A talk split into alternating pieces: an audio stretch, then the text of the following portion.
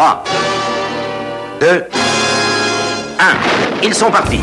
Si mes calculs sont exacts, lorsque ce petit bolide atteindra 88 miles à l'heure, attends-toi à voir quelque chose qui décoiffe. So, back to it. Cours, Forrest, cours You know nothing, Jon Snow.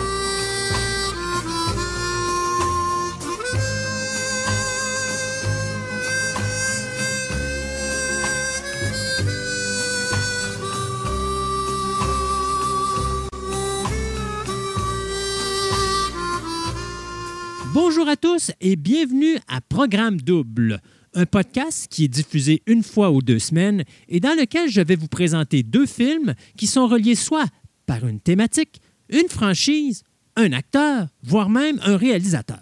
Le but de ce podcast n'est pas de vous dire ce que vous devez écouter, mais plutôt d'analyser les forces et les faiblesses de chacun des longs métrages présentés, tout en vous racontant certaines anecdotes de la production. Le tout enrobé d'une sauce très rétro.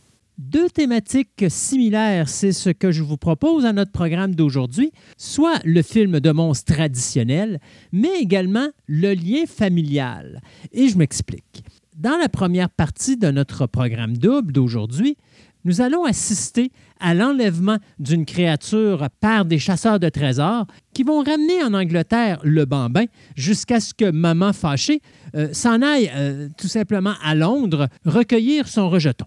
De l'autre côté, on a le Godzilla 1998 qui, lui, va tout simplement se ramasser à Manhattan et en faire son domaine de façon à pouvoir couver ses œufs et avoir une visibilité à 360 degrés pour bien protéger sa progéniture. Donc, accrochez vos ceintures, on est parti à un train d'enfer pour deux films où les monstres vont faire des ravages incroyables, mais où le côté parental sera également au rendez-vous. Donc, tout un programme à cette édition monstrueuse de Programme Double. Let's all go to the lobby. Let's all go to the lobby. Let's all go to the lobby to get ourselves a treat. Delicious things to eat. The popcorn can't be beat. The sparkling drinks are just dandy. The chocolate bars and the candy. So let's all go to the lobby to get ourselves a treat. Let's all go to the lobby to get ourselves a treat.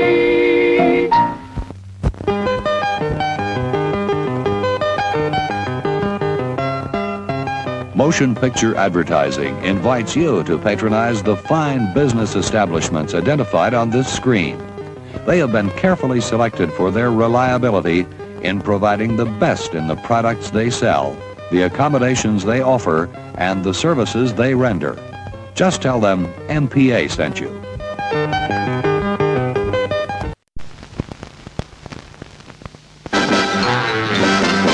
You enjoy the movies, know what the stars do on and off the set. It's good to know what's new. Then read all about it in the ABC Film Review. Collect those colored pinups of the guys and gals who send you. Hollywood gossip gets here right on cue. So read all about it in the ABC Film Review. The latest hits they write about. Collectors corner they shout about. So many things to find out about. It's over to you in film review. Read all about the big time, what the big time stars all do. Every month just buy that ABC film review. Every month just buy oh, film review.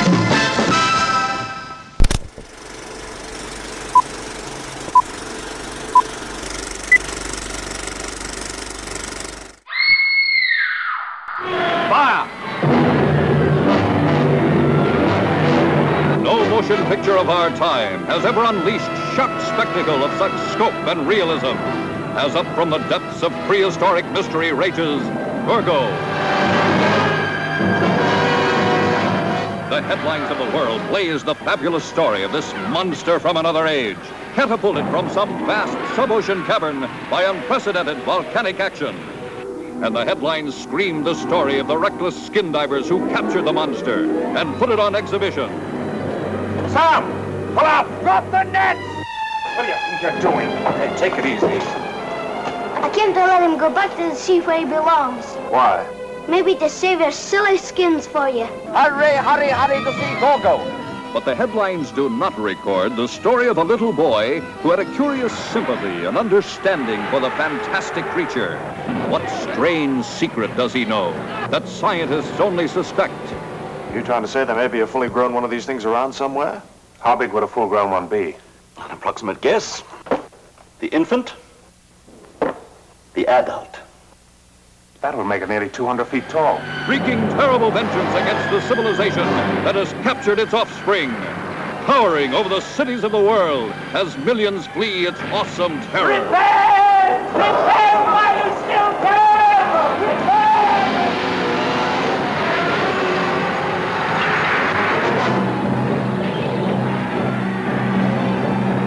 Nothing can stop it, defying the force of the army, the might of the navy, Fire number one, Harry. Ready to open fire, sir. Fire one.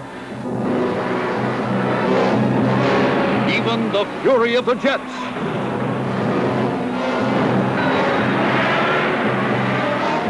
Crashing crescendo of sights never before beheld by human eyes, and adventures never before experienced by any man or woman.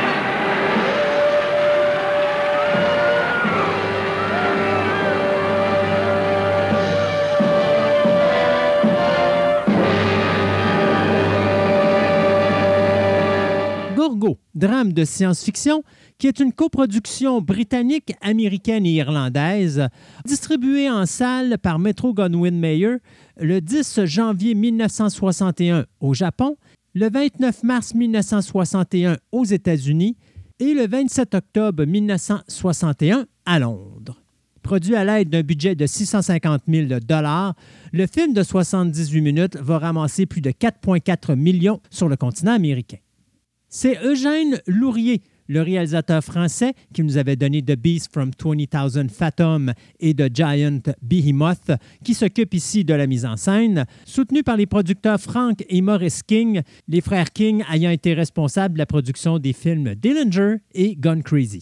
Du côté de la scénarisation, eh bien, ce sont les scénaristes John Lorin, dont le véritable nom est Robert L. Richard, et Daniel Hyatt, dont le véritable nom est Daniel James, qui ont produit le scénario. Euh, Lorin nous avait donné le scénario de Winchester 73 et Act of Violence, alors que Hyatt, lui, avait travaillé déjà avec Lourier sur les deux productions que je vous ai nommées tout à l'heure, soit Beast from 20,000 Fathom et The Giant Behemoth. Pourquoi les hommes sont connus sous le nom de Lorin et Hyatt au lieu de Richards et James? Eh bien, ce sont deux euh, scénaristes qui ont été mis sur la blacklist communiste des États-Unis dans la période des années 50 et 60. Au niveau de la distribution, on retrouve les acteurs Bill Travers, William Sylvester, le jeune Vincent Winter, Bruce Seton, John O'Connor, Martin Benson, Barry Keenan et Christopher Rhodes. Le film commence au large des côtes d'Irlande, où deux hommes se trouvant à bord d'un chalutier font des recherches sous-marines afin d'y trouver des trésors d'époque. Lorsqu'un volcan va faire éruption à proximité, eh bien cela va causer des dommages au bateau et donc ils vont devoir se rendre à l'île la plus proche de façon à pouvoir réparer les dommages. C'est à cet endroit qu'on va faire la connaissance d'un paléontologiste qui prétend être en train d'étudier euh, l'âge viking. Très rapidement, les deux hommes vont se rendre compte que, notre paléontologiste est également à la recherche de vieux trésors d'époque, mais toute cette relation va être bouleversée par l'arrivée d'une créature monstrueuse qui semble avoir été libérée par justement l'éruption volcanique dont on a assisté au début du film. Lorsque notre paléontologiste euh, voit euh, les gens qui travaillent pour lui vouloir quitter l'emplacement parce qu'ils ont peur pour leur vie, eh bien nos deux héros vont lui proposer, en échange bien sûr de quelques trésors, de capturer la dite créature après avoir capturé le monstre, eh bien, les deux hommes vont essayer de revendre au plus offrant la créature et c'est finalement le propriétaire d'un cirque à Londres qui va leur donner la meilleure offre d'affaires. Donc, on transporte Gorgo, c'est le nom qu'on va lui donner, à Londres, où est-ce que le monde va euh, être présenté à la population britannique, jusqu'à ce qu'on apprenne que Gorgo est en réalité un enfant et que probablement quelque part dans l'océan, sa mère doit être là à la recherche de son rejeton. Et c'est à ce moment que l'armée britannique va être confrontée à cette créature monstrueuse, euh, une maman très fâchée qui décide de s'en aller en direction de Londres pour aller rechercher euh, sa progéniture. Lorsqu'on parle de films de monstres, pour moi, j'ai un top 3. Le King Kong de 1933, le Mighty Joe Young de 1949 et Gorgo de 1961. C'est sûr qu'il faut se ramener en 1961 parce que pour certains, vous allez voir qu'au niveau des effets spéciaux, la qualité n'est pas toujours là. Puis on peut supposer que malgré le fait qu'il y a eu quand même un 650 000 qui a été mis au niveau du budget et que pour l'époque c'était énormément d'argent, c'est pas assez pour vraiment donner une qualité exemplaire au niveau visuel. Mais l'histoire de base de Gorgo est totalement nouvelle. L'idée de faire en sorte qu'une créature euh, est capturée et qu'on se rend compte que c'est un rejeton, c'est quelque chose qui n'avait jamais été adapté jusqu'à présent. D'ailleurs, Gorgo est très important parce qu'il nous confronte à la théorie de l'œuf ou la poule. Vous savez qu'on se demande toujours à savoir est-ce que c'est l'œuf qui est venu avant la poule ou est-ce que la poule est arrivée avant l'œuf? Ben, dans le cas de Gorgo, c'est la même chose. Parce que Gorgo, plusieurs personnes vont dire que c'est tout simplement une adaptation ou un rip-off de Godzilla de 1954. Le problème, c'est que le premier film de Lourier, le réalisateur qui a fait Gorgo, était The Beast from 20,000 Fathoms, le film sur lequel s'est basé Godzilla en 1954. Donc, sans The Beast from 20,000 Fathoms, il n'y a pas de Godzilla, mais il n'y aurait probablement pas eu de Gorgo sans Godzilla. Vers la fin des années 50, au début des années 60, on voit que les films de créatures monstrueuses comme Them, euh, Tarantulas et j'en passe euh, perdent tranquillement de la popularité aux États-Unis. Mais l'arrivée de Godzilla et d'autres créatures de l'univers japonais vont amener un momentum du côté européen qui va faire en sorte que les frères King vont euh, s'approprier la distribution ou les droits de distribution de Rodan au niveau des États-Unis qui va connaître un assez bon succès. Et c'est à ce moment-là que du côté des frères Kings, on va décider que le prochain film qu'on va réaliser sera un film de monstre. Après avoir décidé du projet, euh, on va approcher le réalisateur français Eugène Lourier, qui lui avait déjà réalisé deux films de monstres et qui se voit offrir pour une troisième fois un nouveau produit de la sorte. À l'origine, il est perplexe, sauf qu'il va se rappeler de quelque chose qui s'est passé lorsqu'il a amené sa petite fille voir le film, son premier film en 1953, qui était The Beast from 20,000 Fathoms, où celle-ci s'était mise à pleurer et avait dit à son père qu'il était un vilain bonhomme parce qu'il avait fait du mal à la créature et qu'il l'avait tué à la fin du film. Laurier avait toujours promis à sa petite fille qu'un jour, il réaliserait un film de monstre où est-ce que l'histoire allait bien finir. Et ça va être la première fois d'ailleurs avec Gorgo qu'on va assister à une belle fin pour un film de monstre. Habituellement, les films de monstres finissent toujours avec la défaite de la créature, mais ici, on va assister pour la première fois à la victoire de la créature face à la technologie moderne de la société deux points extrêmement importants vont venir rajouter une qualité au film de Gorgo. La première, eh bien, c'est la cinématographie ou la direction photo qui va être faite par Freddie Young, le directeur photo du film Lawrence of Arabia, mais qui a également fait quelques James Bond. Et également au niveau des effets spéciaux, on va avoir un certain Tom Howard qui nous a donné euh, les Knights of the Round Table en 1953, euh, Tom Tomb euh, en 1958, mais surtout 2001 l'Odyssée de l'espace en 1968. Il y a une séquence vers le milieu du film où on transporte le bébé Gorgo à travers le centre-ville de Londres. Et vous remarquerez qu'il n'y a pas beaucoup de personnes autour. D'ailleurs, dans la séquence, l'annonceur de télévision dit que on demandait aux gens de rester dans leur résidence afin d'éviter tout incident. Mais en réalité, c'est qu'on a tourné cette séquence-là un dimanche matin très tôt afin d'éviter d'avoir le plus de personnes possible dans les rues et permettre justement de pouvoir filmer cette séquence-là le plus rapidement possible. À l'origine, euh, on voulait avoir une confrontation entre les militaires et Gorgo, ce que le réalisateur Eugène Lourier refusait de faire, mais finalement, les frères Kings vont avoir gain de cause. Cependant, Laurier va avoir le dernier mot puisque plus tard, il va racheter des copies du film 35 mm, il va lui-même remonter le film et il va enlever tous les stock shots militaires, ce qui va faire qu'en bout de ligne, il va retirer plus d'une trentaine de minutes, euh, ce qui va lui permettre d'obtenir la version de Gorgo qu'il désirait, son Director's Cut. Gorgo sera tellement populaire que la compagnie Charlton Comics va publier de 1961 à 1965 plus de 23 numéros euh, qui vont se vendre chacune à plus de 200 000 exemplaires, comique qui sera créé et illustré par l'artiste cofondateur de Spider-Man, soit Steve Ditko. Du côté des points forts du film de Gorgo, eh bien, tout d'abord, il faut saluer l'ingéniosité du scénario, c'est-à-dire qu'on évite la majorité des clichés de l'époque. La créature n'a pas été créée par une bombe atomique ou de la radiation. Il n'y a pas de morts mystérieuses qui ont été euh, enquêtées par des experts scientifiques. Il n'y a pas non plus une romance qui va se déclarer entre euh, l'être simpliste aventurier et la jeune femme scientifique d'une beauté remarquable. Et on n'essaiera pas non plus d'expliquer d'une manière scientifique tout ce qui se passe dans le film. Gorgo va direct au point. C'est un film d'action c'est un film qui ne perd pas son temps sur les détails, sur les explications. On va droit au but et euh, une action entraîne une réaction. Les scientifiques ici ne sont là que pour apporter l'aspect dangereux du film. Soit on va démontrer après des recherches que Gorgo, qui est à Londres, est en réalité un bambin et non pas la mère. Mais on n'expliquera pas ses origines. Le film est également traité avec sérieux.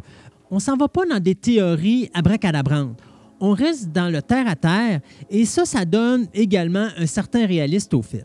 Au niveau de la mise en scène, on fait attention aux détails. Les acteurs sont quand même excellents. La distribution est parfaite. Et d'ailleurs, le jeune Vincent Winter est probablement celui qui s'en sort le mieux. Ce jeune acteur qui joue le rôle du jeune orphelin et qui se démarque euh, d'une façon incroyable face au reste de la distribution. Au niveau de la couleur, c'est pétant. Beaucoup de contraste. Surtout l'idée d'apporter les yeux rouges à Gorgo, ça va ressortir du reste du costume qui, lui, est un vert forêt. Donc, euh, on a mis vraiment l'emphase sur le visuel sur ce film-là tout comme au niveau technique où le costume de Gorgo, qui est bien sûr un homme dans un soute, eh bien, on, voit que le costume, c'est pas juste un, costume comme on mettait pour Godzilla. Celui-là est vraiment plus complexe, où est-ce qu'il y a beaucoup d'éléments électroniques à l'intérieur qui peuvent faire bouger les yeux, la bouche et surtout les oreilles. Donc, on voit qu'on a donné une certaine qualité supplémentaire au niveau de la création du monstre, mais le problème, au niveau des effets spéciaux, qui, dans certains cas, sont extrêmement bien réalisés, notamment tout ce qui est maquettisme et destruction. On parle ici de la destruction du Big Ben ou encore du Tower Bridge, qui est le pont principal à Londres. Eh bien là, on va sombrer un petit peu dans les faiblesses du film parce que, autant par certains moments, les effets spéciaux sont sublimes, autant par d'autres moments, on sent que les effets spéciaux sont incomplets, voire même par moments mal réalisés. On a ce journaliste qui passe son temps à suivre Gorgo, la mère, lorsqu'elle vient chercher son rejeton et détruire une grande partie de Londres. Bien, on le voit toujours, on a toujours l'impression qu'il est filmé euh, sur un green screen ou un blue screen, mais que l'éclairage qui est en avant correspond pas avec lui ou qu'il est comme filmé mais en sous-exposition, ce qui fait qu'on a essayé de remonter un peu la luminosité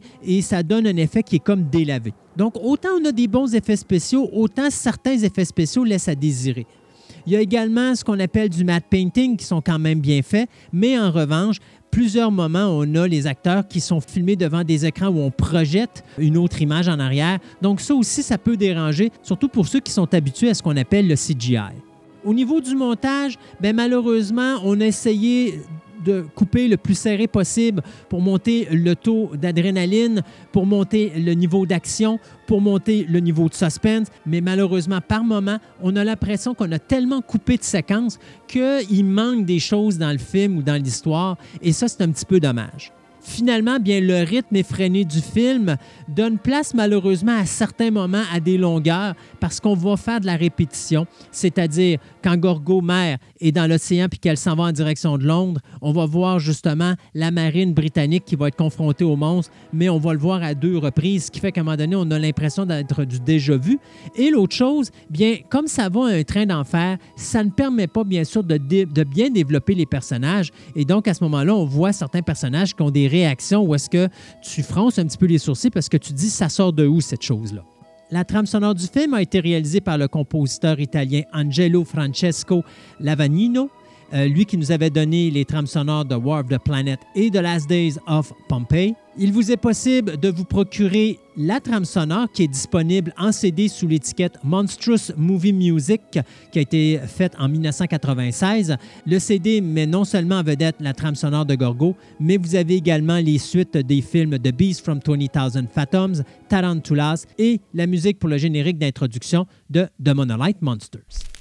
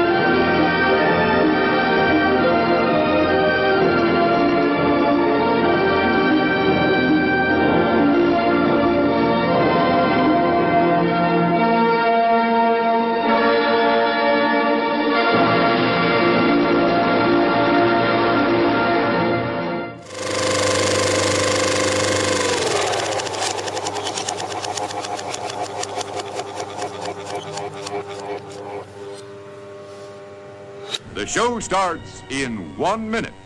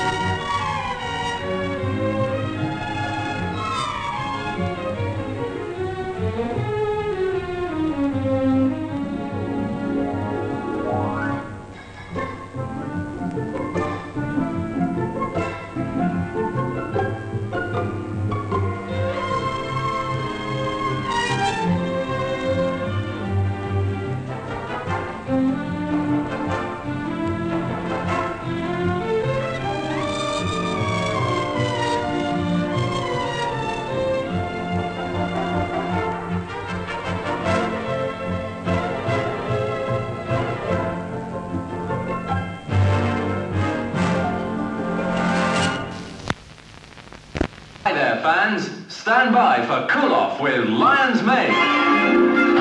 New Supersonic Zoo, the big ice lolly with free picture cards. Hey, get this. New Super C-Jet, a three-flavor knockout. And the first ice lolly specially for girls. It's fab. Unfasten your seatbelts, lolly lickers. Cool it with Lion's Mane.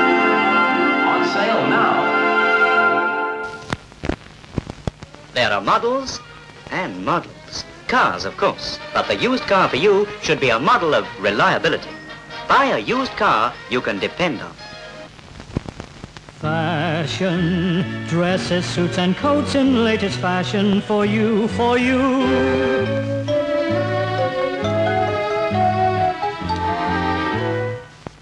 And now, on with the show.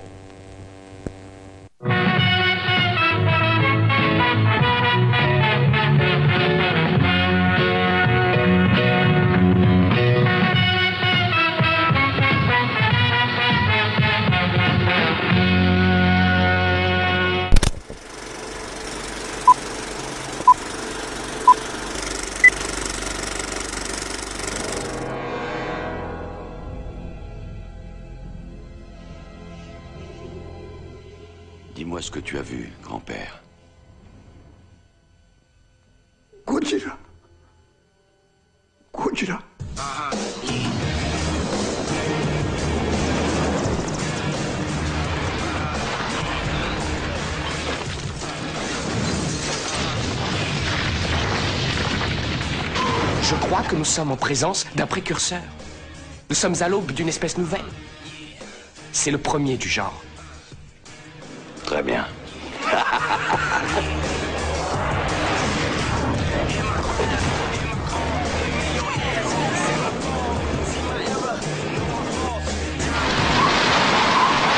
Service secret français.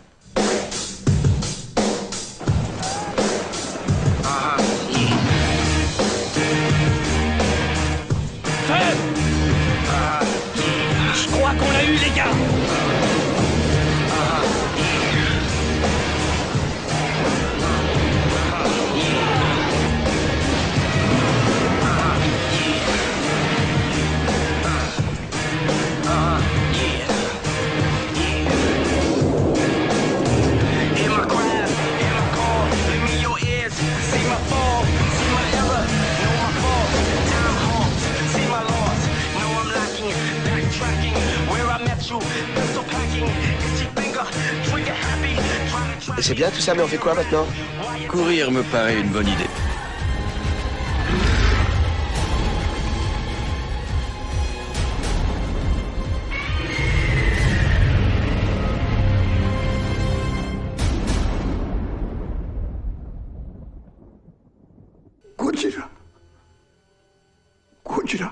Godzilla.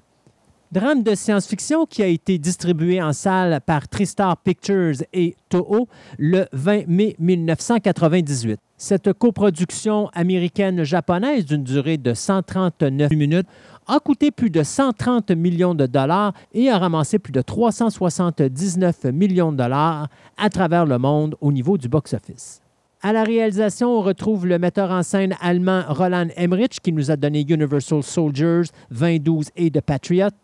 Et à ses côtés, Dean Devlin, le producteur américain qui lui nous avait donné Flyboys, Geostorm et Eight Legged Freaks. Il est à souligner que Roland Emmerich et Dean Devlin ont écrit le scénario, chose qu'ils avaient faite également pour les productions de Independence Day et Stargate. Au niveau de la distribution, on retrouve l'acteur Matthew Broderick, Jean Renault, Maria Pitillo, Hank Azaria, Kevin Dunn et Michael Lerner.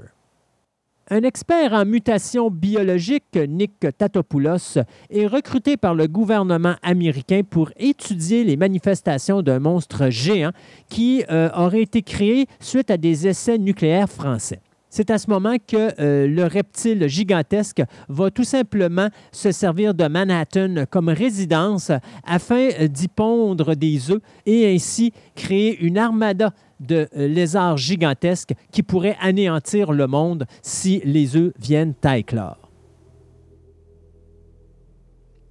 C'est le producteur et distributeur américain Henry G. Saperstein qui avait coproduit et distribué les euh, versions américaines du film de Godzilla Invasion of Astro Monsters, sans oublier War of the Gargantuas et Frankenstein Conquers the World, qui reçut euh, la permission de la Toho de pouvoir aller voir Hollywood et d'approcher ceux-ci avec un nouveau projet de Godzilla.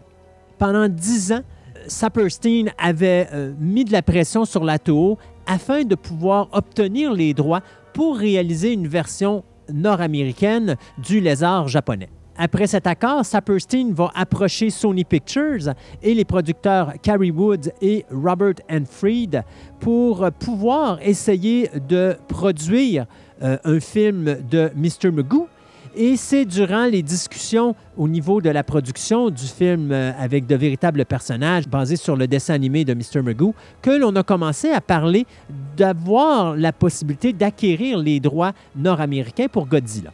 Woods et Freed, à ce moment-là, vont s'avancer vers Columbia Pictures et vont présenter leur projet qui va être, à ce moment-là, rejeté. Et les deux hommes vont se rendre par la suite à Tristar Pictures, qui était une sous-division de Columbia, mais également à cet endroit-là, leur projet sera tassé du revers de la main. C'est à ce moment-là que la femme de Carrie Woods va lui proposer d'aller voir le chairman de Sony Pictures, Peter Goober, et d'essayer de voir si le projet pourrait l'intéresser. Goober va devenir extrêmement enthousiaste face à cette idée et va s'arranger pour aller s'approprier les droits internationaux de Godzilla. À la mi-1992, Sony va obtenir une entente avec la Toho qui va inclure un montant ou une avance de fonds qui variait entre 300 000 et 400 000 avec également une euh, licence qui devra être payée à tous les ans, tant et aussi longtemps que la production ne sera pas euh, faite. De plus, on s'entend sur les bonus qui vont être remis lors de la production, en plus du fait que la Toho se garde les droits exclusifs de tout ce qui est distribution et marchandises au Japon, en plus d'un pourcentage au niveau des ventes de billets au niveau international pour la Toho avec ça, eh bien, euh, Sony Pictures va acquérir certains droits sur certains des monstres qui sont apparus dans les 15 euh, premiers films euh, de la Toho de Godzilla. mais c'est quelque chose qu'on ne se servira pas finalement en bout de ligne. Toho va, à ce moment-ci, remettre à la Sony un document dans lequel se trouvent des règles très importantes qu'il faut suivre ce document de 75 pages permettait à la Tristar de faire leur film, mais basé uniquement sur ces lois qui ne devaient en aucun cas être brisées. Dès que Tristar annonce le début du projet, plusieurs cinéastes japonais ont alors exprimé leur support pour la production, dont Haruo Nakajima, qui a interprété Godzilla de 1954 à 1972, Koichi Kawakita, qui était le directeur des effets spéciaux sur tous les films de Godzilla durant l'étape des NC. Tenyoshi Nakamo, qui lui s'occupa des effets spéciaux sur la ligne temporelle de Shiowa. Et finalement, Ishiro Honda, qui réalisa plusieurs films de Godzilla dans cette époque de Shiowa. En mai 1993, Ted Elliott et Terry Rosio, qui avaient écrit à l'époque les scénarios de Aladdin, Mask of Zorro et Pirates des Caraïbes, euh, sont embauchés pour écrire le scénario, malgré le fait qu'ils avaient refusé à plusieurs fois le travail.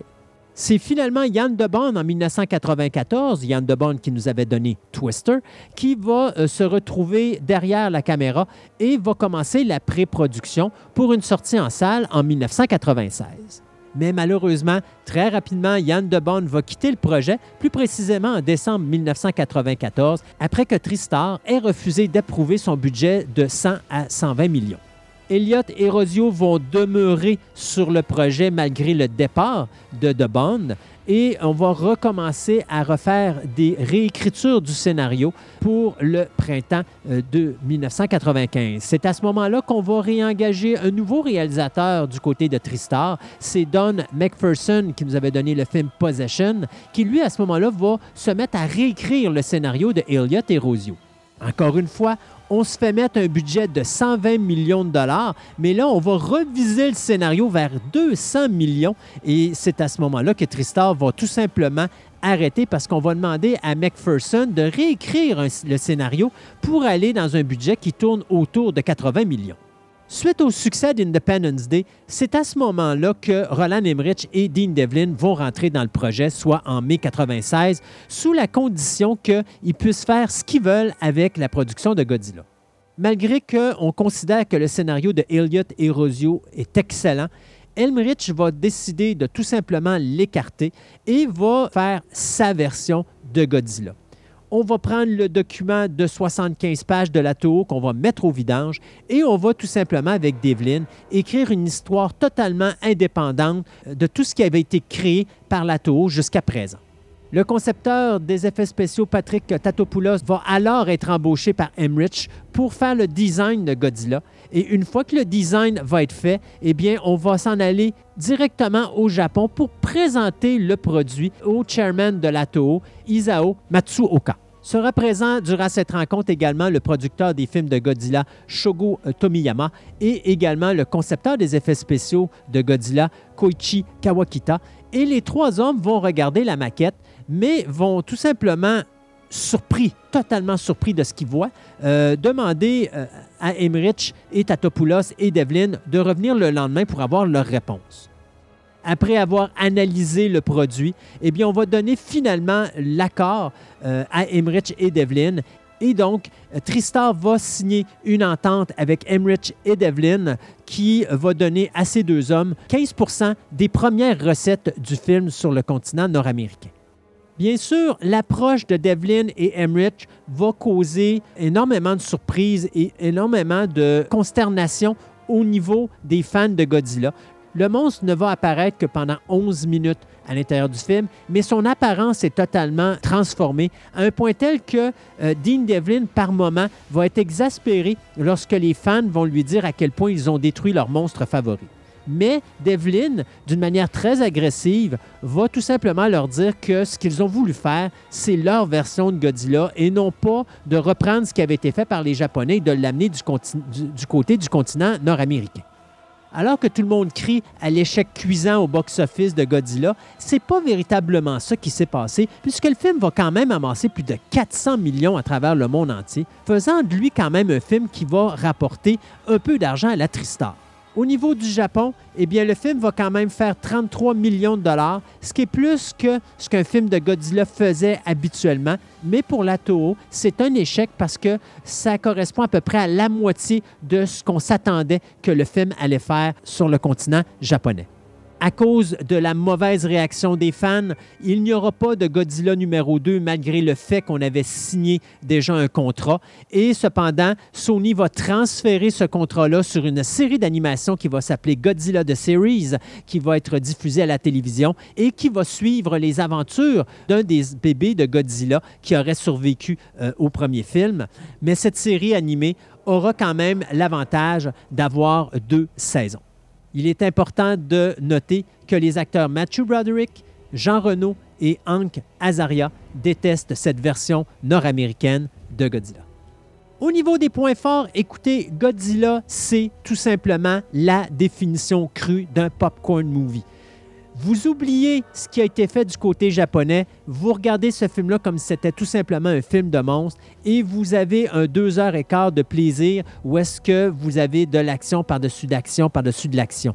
La réalisation se veut par moments tellement énergique, il y a tellement d'action que même par moments on trouve que c'en est trop, mais quand même les effets numériques pour l'époque où ils ont été réalisés, sont véritablement techniquement réussis. Le film se prend pas au sérieux, donc faudrait que l'auditoire le prenne pas au sérieux euh, non plus. D'ailleurs, c'est vraiment amusant parce que les Américains détruisent tout sauf Godzilla. Alors, on n'avait pas vraiment besoin d'un monstre pour détruire la ville de Manhattan. L'armée américaine le fait euh, à elle-même. Euh, D'un autre côté, bien, l'idée de transformer Manhattan en un véritable gigantesque labyrinthe est tout simplement parfait. Ça donne la chance de voir des poursuites entre Godzilla et les hélicoptères qui sont vraiment bien faites. Il faut sortir de la réalité avec ce film-là parce que si on le voit d'une façon crédible, on le sait que ça n'a pas de sens. Pas sûr que c'est pas quelque chose qui était vraiment désiré par Devlin et Emmerich parce que je pense que c'était une façon de rendre un hommage au film japonais, de ramener cet aspect naïf dans la production, euh, alors que c'est quelque chose qu'on voit souvent du côté des films japonais. Au niveau de la distribution, écoutez, c'est simple. Jean Renault et le café, c'est ce qui fait le spectacle dans Godzilla. Donc, euh, si vous voulez vous amuser pendant deux heures et quart, c'est un film à voir sans problème. Cependant, ça amène des côtés faibles, puisque si vous aimez les films de Godzilla, bien, malheureusement, c'est un bon film de monstre mais c'est un très mauvais film de Godzilla. Vous allez détester si vous vous attendez à voir ce que vous avez vu du côté japonais. Les personnages, par moments, sont vraiment trop stupides pour les postes qu'ils occupent. Mais encore là, comme je disais tantôt, c'est peut-être quelque chose de voulu pour Devlin et Emmerich parce qu'on veut tout simplement donner un aspect qu'on a vu dans les films originaux japonais. Mais par moments, ça peut déranger à la crédibilité du film. Le scénario développe également des situations qui sont tellement absurdes que c'est vraiment difficile de prendre ce film-là au sérieux. Donner un exemple à quel point ça peut être ridicule. Comment est-ce qu'un monstre comme Godzilla, à la grosseur qu'il a, peut disparaître dans Manhattan sans que des hélicoptères qui le suivent s'en rendent compte? Et en plus, il creuse un trou dans le sol et on va croire que des hélicoptères qui vont survoler la place vont pas voir le trou dans le milieu de Manhattan. C'est un petit peu ridicule. Donc, il y a des moments où est-ce que c'est un petit peu trop poussé, mais quand même, si on passe par-dessus ça, ça peut être quand même une production qui peut être, euh, être amusante. Les personnages sont beaucoup trop caricaturales. Il n'y a pas de profondeur. D'ailleurs, le personnage de Maria Pitillo est complètement euh, ridicule à un point tel qu'elle va remporter le Golden Raspberry Award pour la pire actrice cette année-là. D'ailleurs, ça devait être un rôle qui devait la lancer du côté cinématographique. Et finalement, c'est un rôle qui a terminé sa carrière au niveau cinématographique. Donc, au niveau acting, à part Jean Renault, oubliez ça, vous serez pas servi, ça c'est sûr.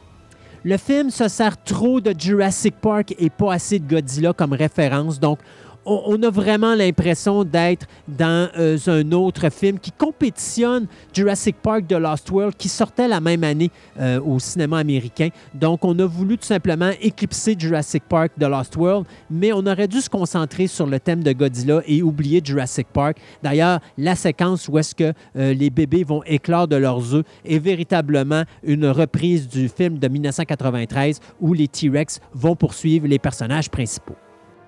Au niveau de la trame sonore du film, eh bien, c'est encore une fois David Arnold qu'on a vu dans Stargate Independence Day qui revient euh, avec Godzilla. Bon, il y a deux trames sonores qui existent au niveau de Godzilla. Vous avez la trame sonore Godzilla The Album qui euh, inclut toutes les musiques rock ainsi que le thème de Godzilla de base. D'ailleurs, cette trame sonore qui a été distribuée par l'étiquette Epic Records en 1998, elle va être le numéro 2 au niveau du Billboard 200 et va être certifiée Platinum le 22 juin 1998, soit un mois après sa sortie en, euh, CD. Du côté de la trame instrumentale, eh bien, le score va sortir neuf ans plus tard sous l'étiquette La La Land Records en 2007. Donc, euh, si vous voulez l'avoir, elle est présentement disponible. On vient deux instants sur Godzilla euh, The Album. Juste vous dire que Puff Daddy et euh, Jimmy Page, Come With Me, va être la chanson numéro 4 des 100 meilleures chansons du Billboard cette année-là. La chanson va vendre plus de 2,25 millions de copies à travers le monde. Ça va être la même chose du côté d'autres chansons comme Deeper Underground du groupe Jamie Rockies qui va être le numéro un pour les single charts en Angleterre. Et il y a également la chanson Heroes des Wallflowers qui va être le numéro 10 du Billboard en 1998 des Modern Rocks Tracks. Donc, une trame sonore extrêmement populaire qui est possible d'avoir partout où vous pouvez acquérir des CD de musique.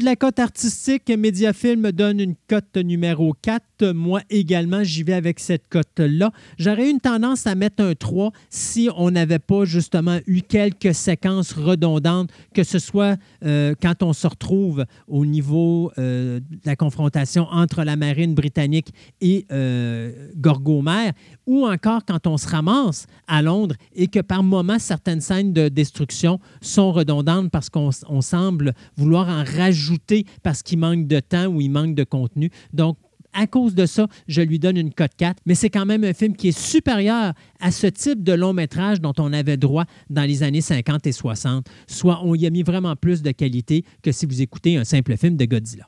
Au niveau de l'âge, eh bien, la régie du cinéma à l'époque mettait ce film général. Alors moi, j'y vais également avec une cote pour tous. Et pour la disponibilité au niveau du DVD du Blu-ray disc, eh bien, le film est disponible sous l'étiquette VCI Entertainment en DVD et en Blu-ray. Quelque chose de fort intéressant d'ailleurs. Non seulement vous avez un documentaire sur les deux éditions, mais en plus, vous serez capable d'y trouver et la version française et la version anglaise. Au niveau des cotes artistiques, euh, bien, Mediafilm donne euh, un 6 à Godzilla. Moi, j'y vais plus avec un 5 parce que je trouve qu'il y a quand même des idées originales, contrairement aux films de Godzilla japonais traditionnels où est-ce que là, on, se- maintient toujours sur des idées de base. Je vois qu'Emmerich et Devlin se sont quand même forcés. Euh, L'histoire du labyrinthe dans Manhattan est assez rigolote à regarder on arrive avec des points intéressants. Comment faire en sorte qu'on peut attirer le monstre à sortir de euh, son emplacement? Ben, en l'attirant avec de la nourriture. Donc, il y a plein de choses qui sont intéressantes. C'est sûr et certain qu'il y a beaucoup d'aspects stupides dans le film, mais moi, je pense qu'on peut passer outre, puis je pense qu'on peut considérer ce film-là comme étant un bon 5. Euh, au niveau de son âge et de son contenu, bien, c'est un général du côté de la régie du cinéma, ou un pour tous pour moi. Il y a quelques scènes de violence, surtout avec les T-Rex à la fin qui vont s'attaquer aux partenaires français de Jean Renault. Mais en dehors de ça, c'est quand même un film qui peut être écouté par toute la famille. Au niveau de sa disponibilité, euh, c'est un film qui est disponible en DVD, c'est un film qui est disponible en Blu-ray disc, c'est un film qui est également disponible en 4K. Vous l'avez en français et en anglais. Donc, c'est pas un film très difficile pour vous à obtenir. Quelque chose de très commercial, donc très facile euh, si vous voulez. euh, puis je, je suis sûr que si vous allez dans différents clubs vidéo qui existent encore, c'est certain que vous allez voir une copie de Godzilla 1998 sur les étagères. C'est ainsi que se termine notre émission d'aujourd'hui. Juste vous rappeler, si des fois vous voulez nous suivre, vous n'avez qu'à vous inscrire à la page Facebook de Programme Double. Euh, à ce moment-là, vous serez averti à toutes les deux semaines de la journée où sera diffusée notre nouvelle émission. Ou encore, vous pouvez tout simplement aller également sur la page web de fantascaradioweb.com euh, dans lequel vous allez avoir une section podcast. Si vous cliquez sur cette section podcast, vous allez voir plein de sous-sections, dont une qui va s'intituler Programme Double. Lorsque vous cliquez là, vous allez tomber sur la page officielle de Programme Double, sur lequel vous allez trouver toutes les explications euh, au niveau des cotes euh, artistiques que je donne au film, euh, en plus d'avoir un résumé de qu'est-ce qu'est le podcast, mais surtout, vous allez avoir tous les liens, que ce soit les liens pour la page Facebook, les liens pour l'adresse email, si vous avez des fois des suggestions de films que vous aimeriez que je parle, ou encore des commentaires à faire. Et finalement, eh bien, vous avez le lien qui vous amène sur l'application de Programme Une application où vous serez capable d'aller voir tous les films dont je vous ai parlé depuis la création de ce podcast. Si ça vous intéresse, vous pouvez toujours suivre également mon autre podcast qui est Fantastica Radio Web, un podcast où on parle de différentes passions, une émission de trois heures, contrairement au podcast de Programme Double qui, lui, n'est qu'un maximum de une heure à tous les deux semaines. Donc, encore une fois, un gros merci d'avoir été avec nous et on se dit à la prochaine de Programme Double. Please remember to replace the speaker on the post when you leave the theater.